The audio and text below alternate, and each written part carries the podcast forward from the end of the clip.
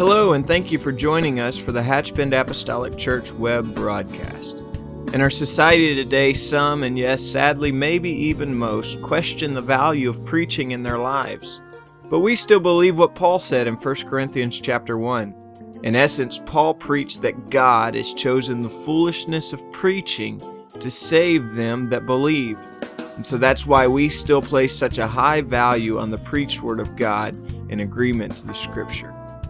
And so now I'd like to thank you again for joining us for a message from our pastor at Hatchbend Apostolic Church.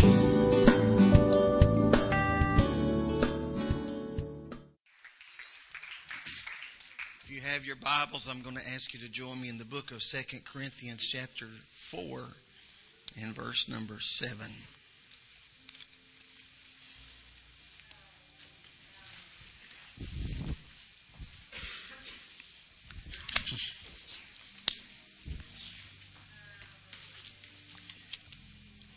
Second Corinthians 4 and 7.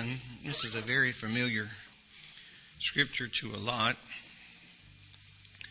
But let's just go here again tonight and talk about this for just a little while. What do you say? Book of Second Corinthians chapter 4 and verse number 7. Paul tells this Corinthian church, but we have this treasure in earthen vessels, that the excellency of the power may be of God and not of us.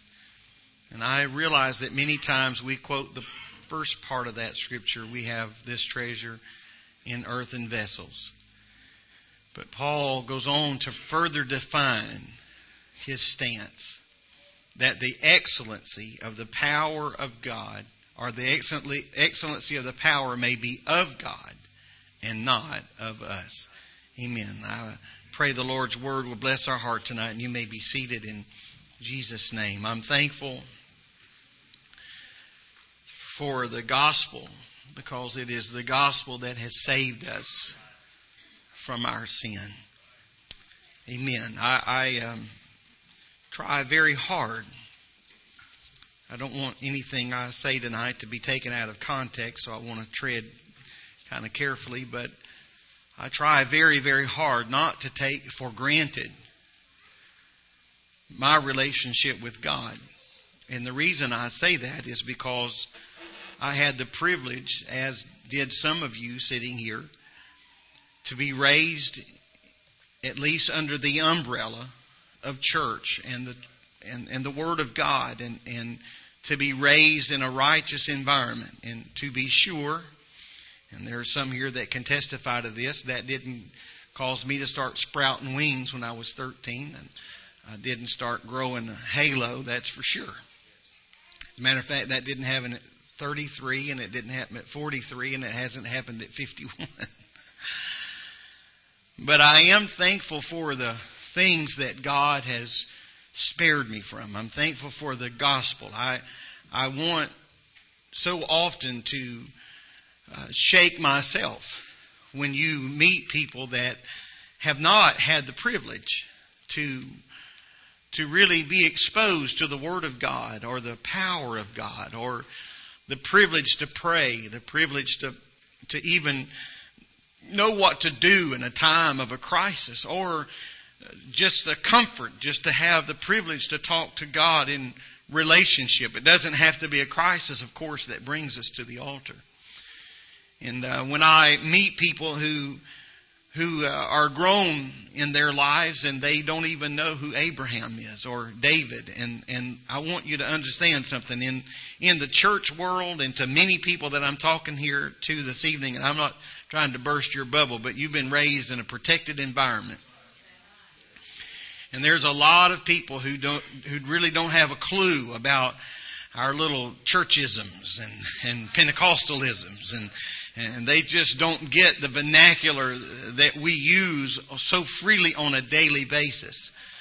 And so Paul is, if you know anything about the Corinthian church, a very troubled church, and Paul is reaching to them and teaching them, trying to bring uh, some order to disorder and harmony to disharmony. And, and in his preaching, he was preaching not himself and not the power of what they could accomplish in their own might or within their own will. But he said it is, it is this treasure in an earthen vessel. That's what we have. That the excellency of the power may be of God and not of us. I thought about today, as a matter of fact, I I pulled up a file on my computer and I just went over some information that I am well versed with and, and familiar with about the function and the operation of this particular church. But I just, for the sake of, uh, of the thought that was in my heart, I just wanted to read it again. And I looked at uh, what I refer to as our organizational chart. And I'm not talking about church organization, I'm talking about our organizational chart and begin to look at all the different departments and the functions of our church. And and uh, I wanted to do that slowly and methodically because I wanted to think about what we do as a church. I'm not here to crow at all tonight. I was just wanting to look at what we try intentionally to accomplish on a very regular basis.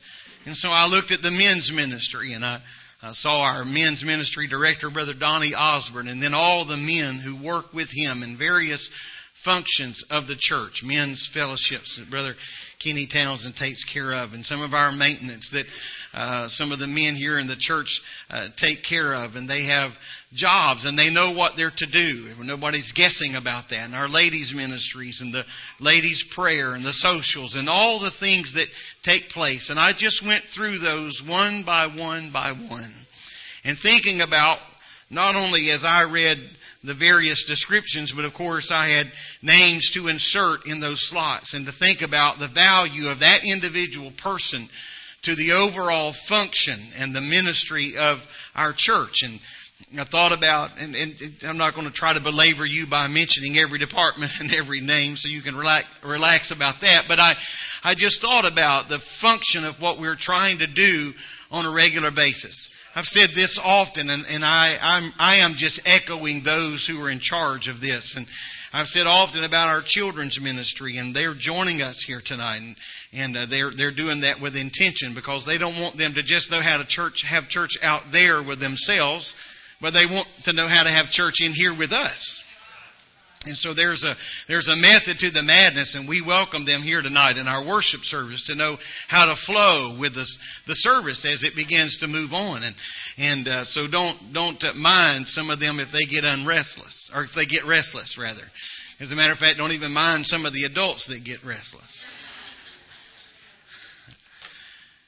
But we see what the Lord is trying to accomplish through reaching our children and our young people. And, and I'm echoing the sentiments of, of their leaders whenever they say, We are not trying to have a glorified daycare. We're really trying to plant some principles and truths the, of the Word of God in their lives. And so we have met regularly and, and uh, we talk about where we are today and where we're going tomorrow and to hear their projections and their, and their foresight of where we want to be. And, and we sense an absence of this. And because there's an absence here, we want to, we want to get ahead of that curve. And I'm in, I'm encouraged by things like that. That it's not someone who's just wearing a title and, and, and they're just kind of begrudgingly going about their way. I'm thankful for that. And I, I'm thankful for our musicians and our singers and I appreciate what they bring what they bring, pardon this expression, but what they bring to the table week in and week out. And uh, we we don't we don't find them up here and scurrying around at 7:29 or 9:59 trying to figure out what we're going to do. Some, somebody get a plan. And I can tell you that I've been in circles where it wasn't quite that way. And I'm thankful for their order and I'm thankful for their burden and their passion. I I am deeply humbled every Sunday when I think about uh, the the people that are involved in outreach, and that's not the only day of outreach, but that is a day that it is at least highlighted. And I see the van pulling out if I'm not on the van. I see the van pulling out, or if I'm coming back in from somewhere, I see late in the evening cars still in the parking lot, and these people are, are not out uh, just roasting marshmallows over a fire, but they're propagating the gospel, and I appreciate that. I'm deeply humbled by that, and I applaud the men and women who not only serve in very visible capacities, but I applaud those that also join behind the scenes, so to speak, and they serve with their hands in the harvest on prayer teams, and they're praying about our, our, our secular school teachers and the administration, and they're praying we can stand with great confidence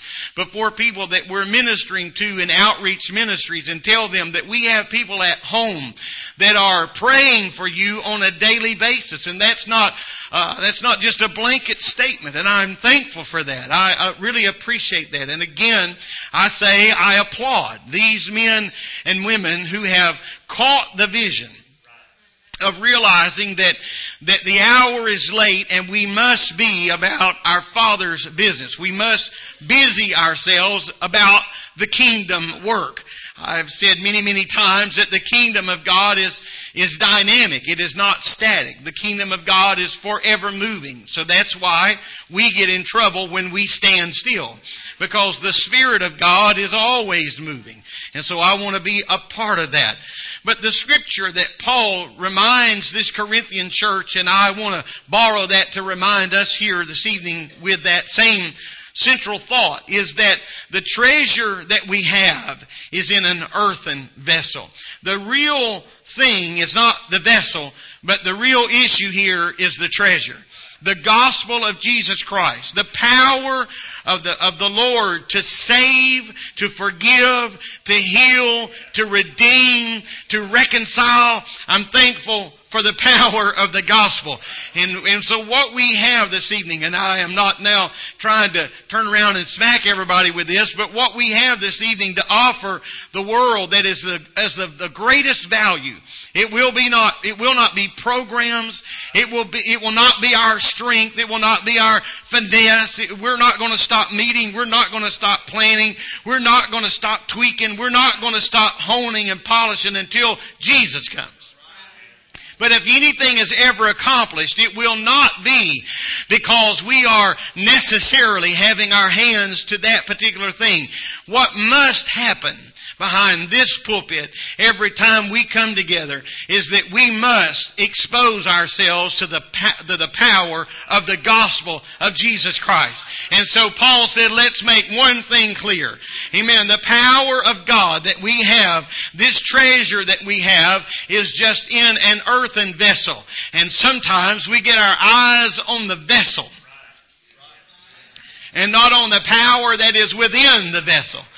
I was reading a little article today, and uh, actually a true portion of history, where a man who was serving as a uh, uh, the, the, title slips me now, but someone that in the city or the little town that everybody went to, he, he just seemed to have so much wisdom. He, he just seemed to have uh, an answer for everything. And, and, uh, but the, the, there was one problem. The one problem was that, that literally this man was one of the ugliest men in the town. And yet he worked for the king. He worked for the leader. And, and so one day the, the, the, the princess came and, and she was asking some advice. And, and, uh, and she said, how is it that you have all of this knowledge? How is it that, that people can come to you and you have such wealth, uh, well springs of wisdom that are flowing and yet you yourself are so ugly? Amen. And he said, I, I ask you a question with a question. He said, why is it that your father who can afford anything keeps his best wine in a clay vessel? Why is it? Why is it that your father that can afford the finest of the finest and the best of the best, why is it that he just keeps his wine, his best wine, in the same vessel that just a common man keeps his wine in? And with that seed planted in her heart and in her mind, she ran back to her father's house and pointed out this flaw in the system and started demanding that all the wine be poured up into vessels of silver and gold, not realizing realizing that that metal was going to taint the flavor of the wine. And the next time wine was served, it was served spoiled.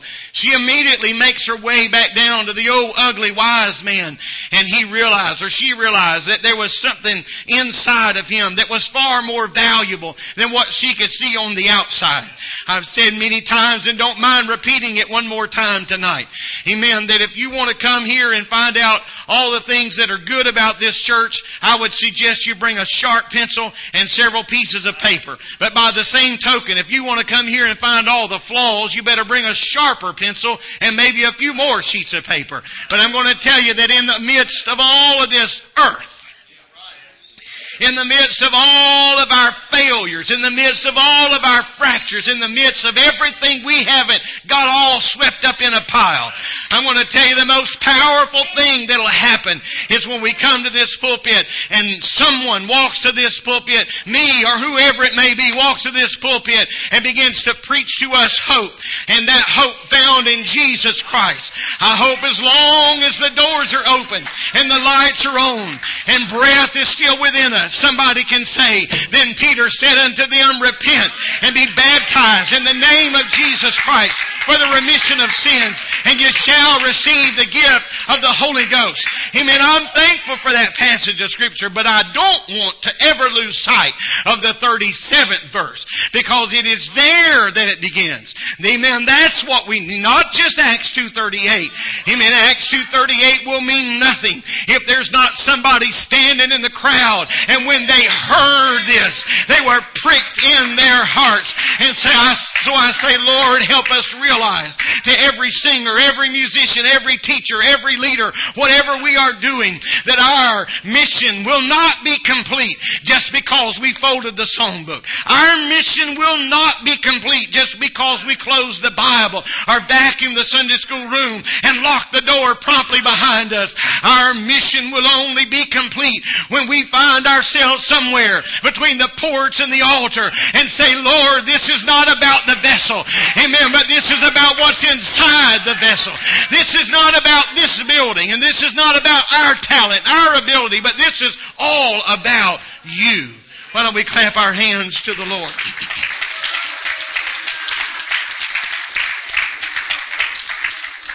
We're not here because of our own strength. I'm thankful for what we have. I'm humble for what we have. But we're not here because of our own strength. I'm thankful for every leader. I'm thankful for every giver, for every person who serves. But we are here because of the gospel.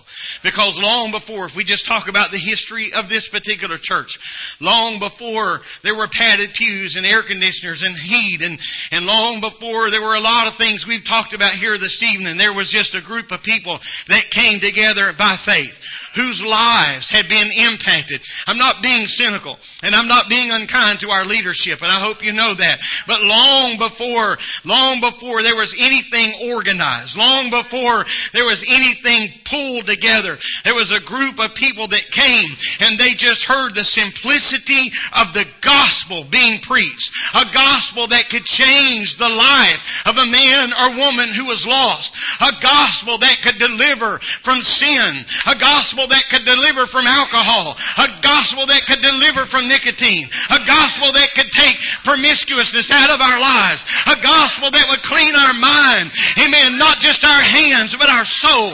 I'm thankful for the power of the gospel. And when the gospel was without any pomp, without any circumstance, without any finesse, without any flair, but when the gospel was preached, men and women were moved in their tracks. I say, Lord God, thank you for for everything you've given us. Amen. But the scripture tells us that He would that we would be in good health and prosper, even as our soul prospers. And I'll tell you that a building, a building with a steeple that touches the clouds will do us nothing if we don't allow the power of God to raise and elevate our spiritual expectations as well. Because it is not about the earth vessel. It is about the power that is inside the vessel. And so the treasure is there. The Bible talks about what man, when he would go and find a treasure in a field, wouldn't go sell everything he had. And buy the field. Why? Because he realized in the field, this was not about getting a deed to a piece of property. This was not about framing something to hang on the office wall and fold our arms and think about what we have accomplished. But this was about a treasure that he knew was in the field. And so I say, Lord, help me to never lose sight of the fact that the treasure is your spirit. The treasure is your power. And so maybe the song didn't come off as planned, or maybe the program didn't go as cute, or maybe the the video, maybe something messed up and the, and the sound wasn't with the video or whatever. Amen. That's not what's going to be most important. What's going to be most important is that somebody sitting in this building felt the power of God start tugging at their heart. It doesn't just have to happen while the preacher's preaching. As, as a matter of fact, that should never be the only place that somebody is touched. But I think from the very first note, from the very first song, amen, there ought to be something that starts gripping the hearts of men. Amen and I'm going to tell you, it ought to bring tears to eyes of sinners. It ought to bring, it ought to bring stirring to the soul of those that are wayward. It ought to bring something in our heart that says, I got to get closer to this. I don't know what it is, but I just got to have that. I've just got to have that. There's just something about the power of God to touch us, to save us. You see, in a darkened building, real darkened building, it doesn't take much light to be significant light. As a matter of fact, I customarily keep my phone beside my bed and, and if I have to normally get up in the middle of the night, I just, I just do that. And I'm just walking around the house. It's not a lot of light. You, it don't even make any difference in this house right now. But I want to tell you, at three in the morning, it makes all the difference in the world. Amen. It's the difference between making it there safely and back and not. It's a deal breaker. And so it just depends on how dark the night. And so sometimes we're worried about a lot of things that we really shouldn't be worried about. And we're not worried nearly enough about the things that we ought to be worried about. Him and I, I want it to be as good as we can get it. I want it to be as close to the top as we can possibly get it every time. But I'll tell you what we need is the anointing of God. We need the power of this treasure upon our lips because there's just something about, there's something about that season of time when things get easy that it's a tendency that to kind of slack up and, and let up and say, well, we can kind of go now. We can just kind of, we can let this coast a little while. But I suggest to you tonight that they, there cannot be one day, there cannot be one service. I'm, I'm, I'm being serious tonight. There cannot be one service where we just come with a toothpick in our lips and say, well, it's just us and it doesn't matter. Oh, no, no, no, no, no. Amen. Don't you ever think about it's just us. It's never just us. Amen. The treasure is in this house. And we don't know who's treasure hunting. We don't know who is searching for a treasure even in this own house tonight. And so that's why we got to give it everything we have. We got to push with all that we have. We got to give our very best. Why? Because this is not about us. This is about the treasure that's in the vessel. Amen. The best that we can ever be will fall miserably short if we do not have the treasure in our presence. I know it's a lot of reading, but I tried to figure out a way to trim some of this out. But I, I think we got time to do it. I want you to go to Deuteronomy with me in the book of Deuteronomy, chapter 18, or chapter 8, excuse me, I'm sorry, chapter 8, and verse number 1. And so this is the Lord kind of speaking now to the children of Israel who have come through some horrendous things, some very serious trials and, and testing. And it, and, and it, it, it proved the fabric of everyone that was in this camp, including Joshua and Caleb. It tried them to the very core of who they were. But this is what the Lord said in Deuteronomy 8 and 1.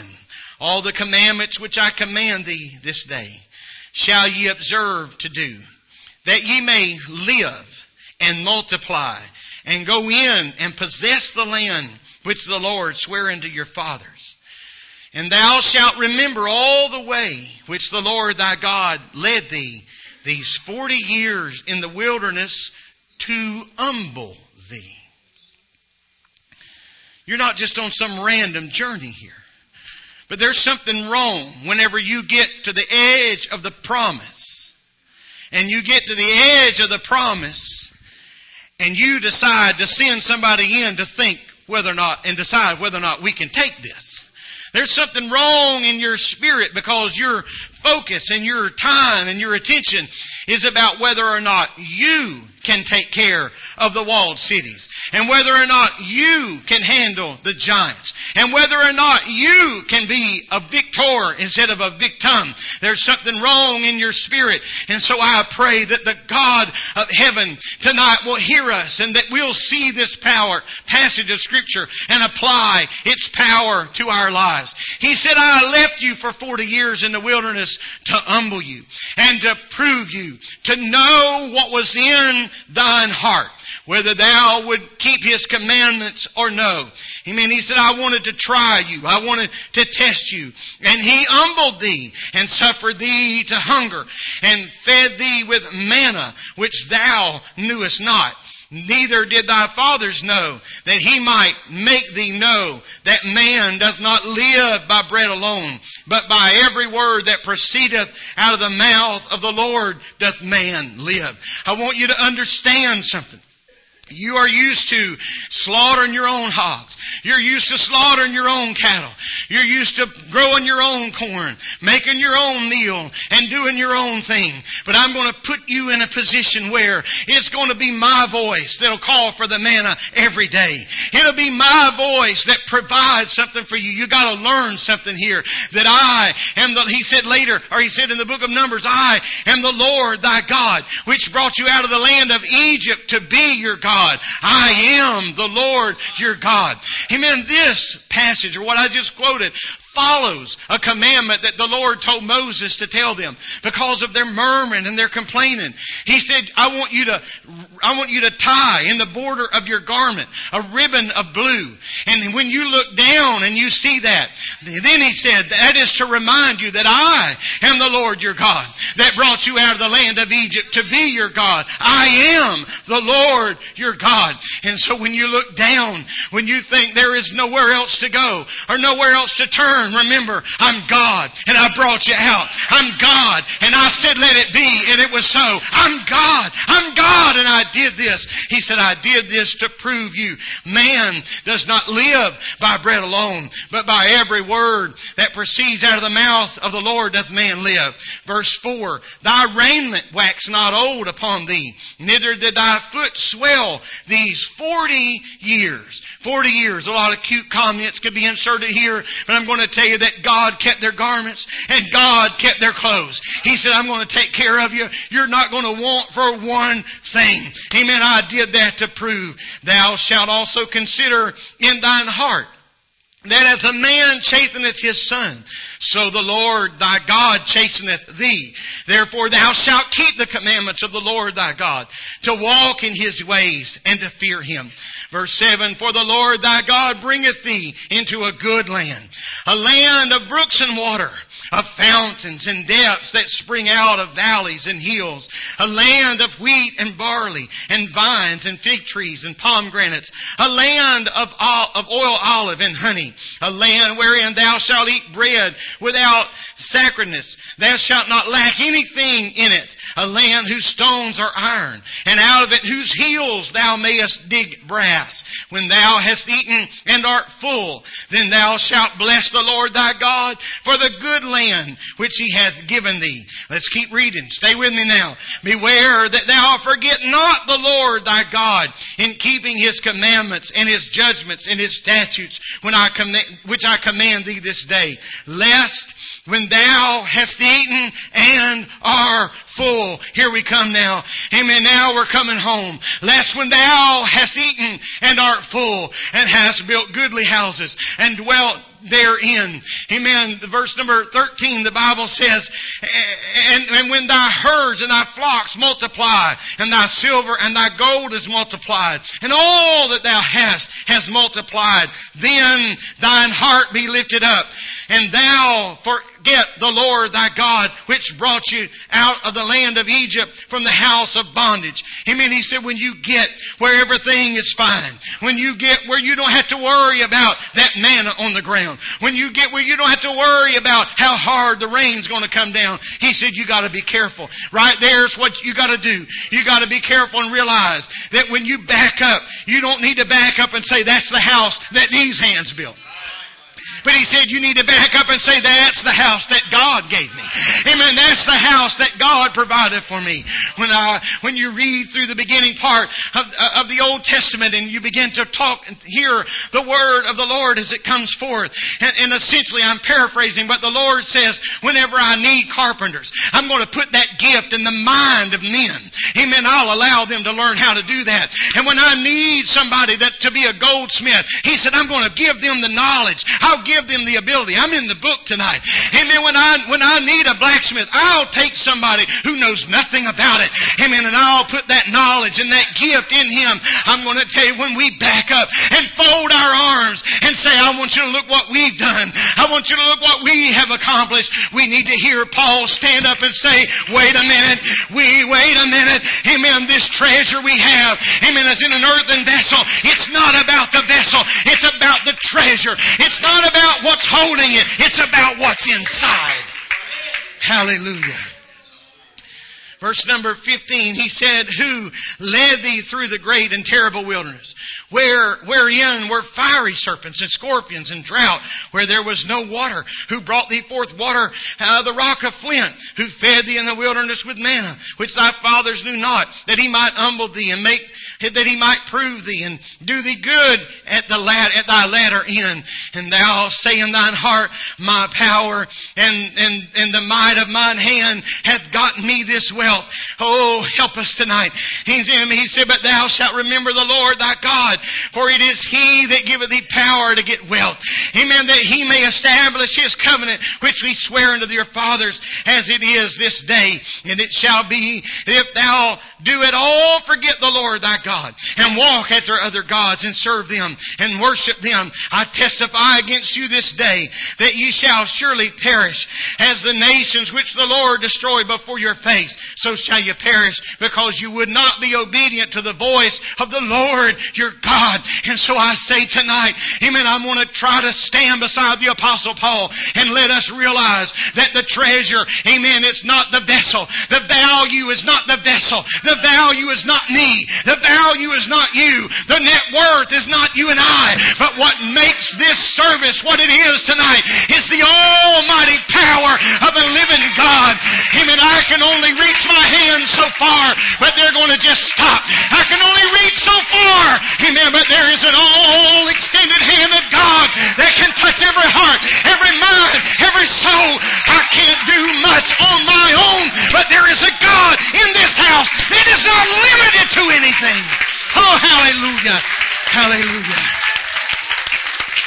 He said, you gotta be careful. You gotta be careful when you get in those good houses. You gotta be careful when you get, amen, you gotta be careful when there's plenty of gold. You gotta be careful when there's plenty of silver. You gotta be care, you gotta be careful when the vines are pulled down with their fresh fruit. That's when you gotta be careful. A few years ago, I was shaken to my very core, as were, I think, many hundreds of men. As we stood in our district men's conference, some of you men will remember Brother Roland Baker preaching a message just simply entitled Kept. About keeping the word. He meant about one of the churches of Asia that had, that had kept the word. That was their claim to fame. They kept the word. Amen. That, that, that's what put them on the map was that they kept the word. Brother Baker talked about when he and his wife were young in their ministry and they were traveling as evangelists and they were invited to preach in a very large church. And so they were excited about going there. They had heard about that church and, its history and things of that nature. And some of you men that were there know where I'm going with this. And so he said that when they got to the church and they began to walk around, it was very obvious that the sanctuary had been locked off. And I remember him kind of holding his hands up as he was reenacting that moment of peering through the glass, staring into that, as he called it, big cavernous sanctuary that was just dark and empty. Amen. And when they got time for their revival services, when they got time for the evangelists to take the floor, they were holding the service, the revival services in the foyer of the church. Because the church had been in revival.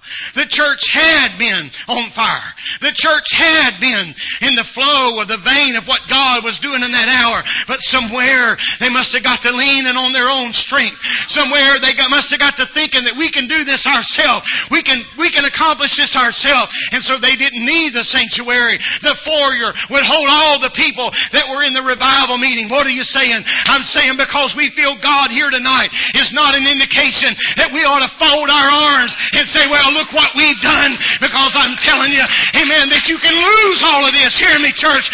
Amen. I love the unity that we have. I love the spirit of harmony that we have. But you can lose all that just because you have it tonight doesn't mean you're going to have that perpetually. And so I say, God, help us to remember one thing.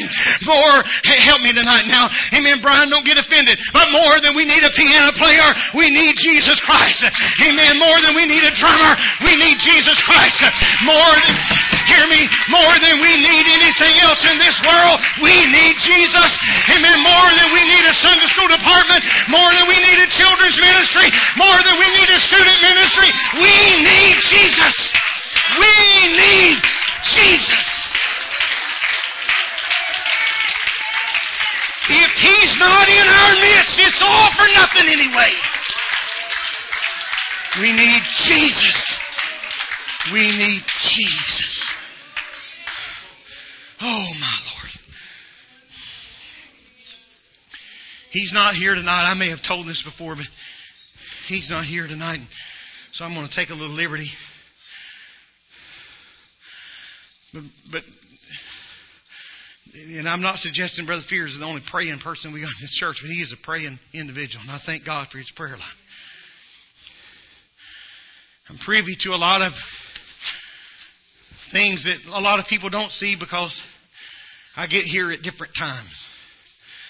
But I walk in the Sunday school annex and I hear Brother Fear's voice in those Sunday school rooms long before the teachers ever unlock the door. He's already been there. His handprints already on the doorknob. His knee prints already in the carpet. God, dear God, dear God. Amen. Sometimes because all the doors are closed, all God can hear is just the muffled tones of His voice crying out to God, crying out to God. Amen. Brother Fears is a very humble man. If you know him, you know that. Amen. I remember one Sunday, and this has been a few years ago now, and, and so don't, don't take this out of context, but I remember one Sunday after a long, long time of just praying and petitioning God, and pleading for the Lord to meet with Sunday school teachers and with musicians and with singers. I heard a light tap at my office door. I said, come in. When Brother Fears opened the door, he just stuck his head in. His face was flush red. His eyes were nearly swollen shut. And he said, Pastor, I just want you to know one thing. Heaven's not that far now. And he pulled the door closed. Amen. That wasn't a man saying, hey, I just prayed. I want some brownie points. But it was a man, amen, that understood the value that heaven's not that far now. Amen. I don't know how far it was when I started, but I reached up and I got a hold of it and I pulled that glory world a little bit closer to the natural world that we're all going to walk into.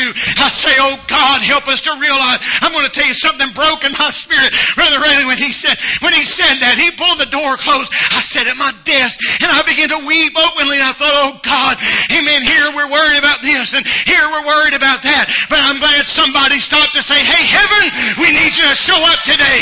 Hey heaven, we need you to come down. Hey God, we need you to come here. Hey Lord, we need you to show up in our midst. Oh, hallelujah. Hallelujah. Amen. Well, goodness gracious.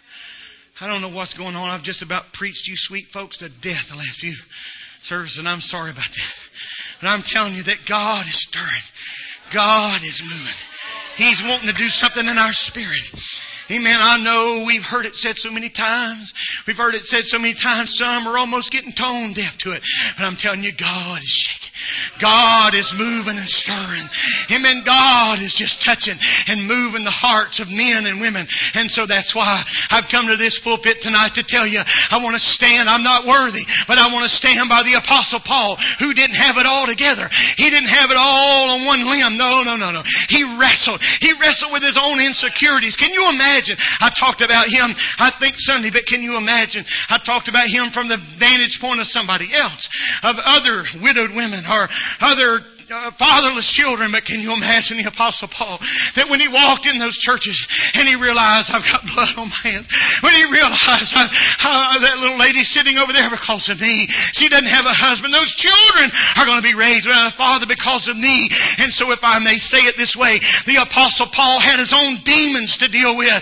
And then we know that he had a thorn in the flesh. And it's not even up to us to try to figure out what that is, but we know that it was something that hindered him. And he sought sought God no less than three times. And when the Lord finally just whispered from heaven, Paul, my grace is sufficient, he said, okay, God, amen, I'll just take the anointing in my life over the deliverance. Amen. If it means you're moving in my life, if it means you're moving in my spirit, then Lord, I don't want to lose this. And so I'll deal with this agony. I'll deal with this every day.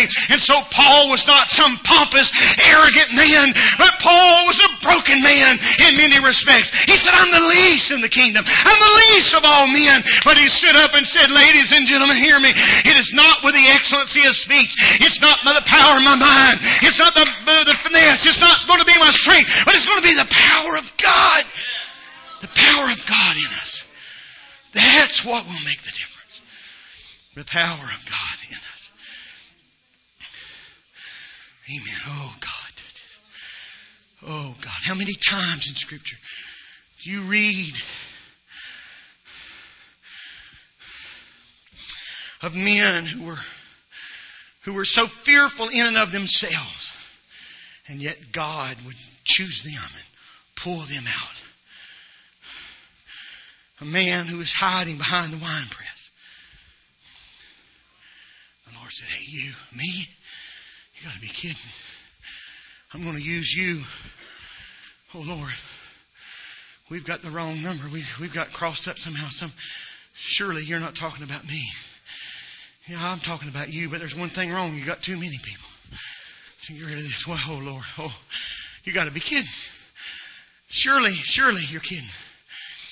And the Lord, when he got through, he said, I'm going to do this, lest anybody in Israel say, We won. We did it. When I am through with you, you and every man left standing in that scant army is going to have to acknowledge that this wasn't me, but this was God. This was God. I figured out a few things along the way if our musicians would come. I figured out a few things along the way. I'm searching for many, many, many more answers, and that's not false humility. But I figured out this that man can do nothing to redeem man. I, am I'm, I'm guilty. I have thought before if we have so and so, oh, surely. They come, they preach, they sing, they do their thing.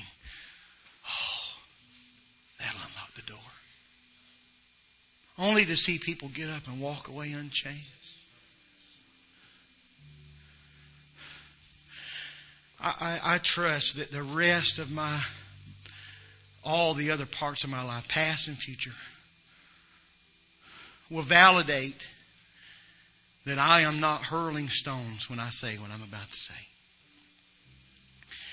But I'm going to tell you that there are foundations that have been laid of churches, strong churches, strong in doctrine, strong in the anointing.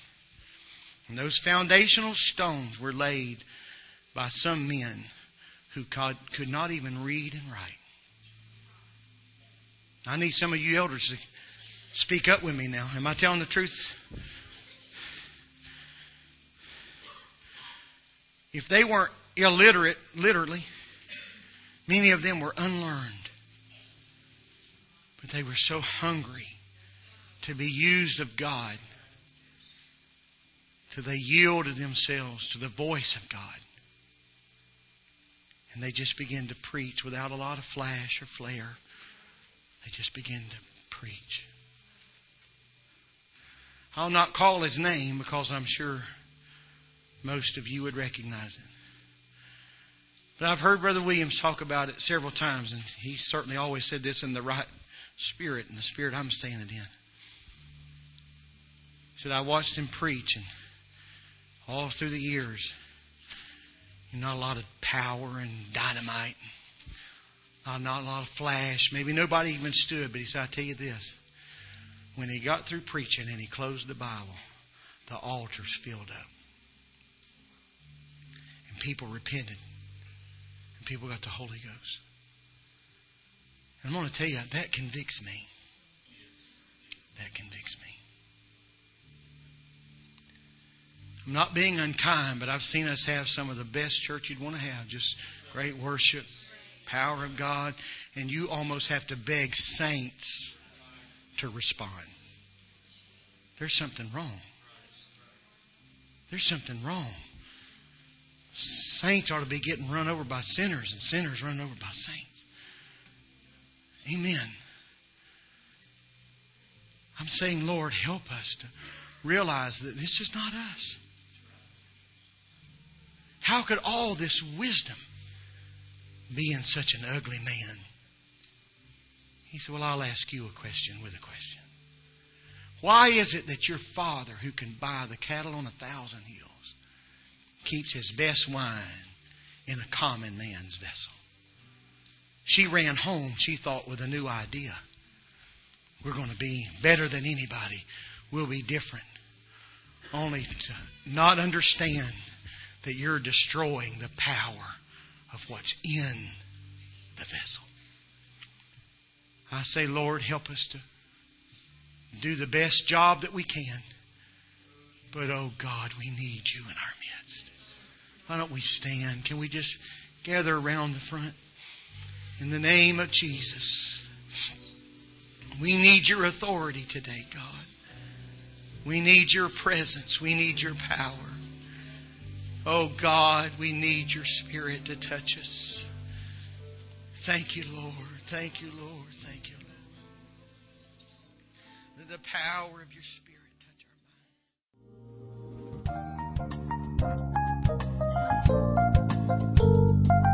This message has been brought to you today by the Media Ministry of Hatch Bend Apostolic Church. We pray that it's ministered to you in some way, and we'd like to take this opportunity to invite you to join us in service here at Hatch Bend Apostolic. Our Sunday services begin at 10 a.m. and our Wednesday night service at 7:30 p.m. For any more information or to speak with our ministry staff, please feel free to call our church office at 386 935 2806, or you can visit the contact link here on our website. Again, thank you for listening, and we pray God's richest blessings on you and your family.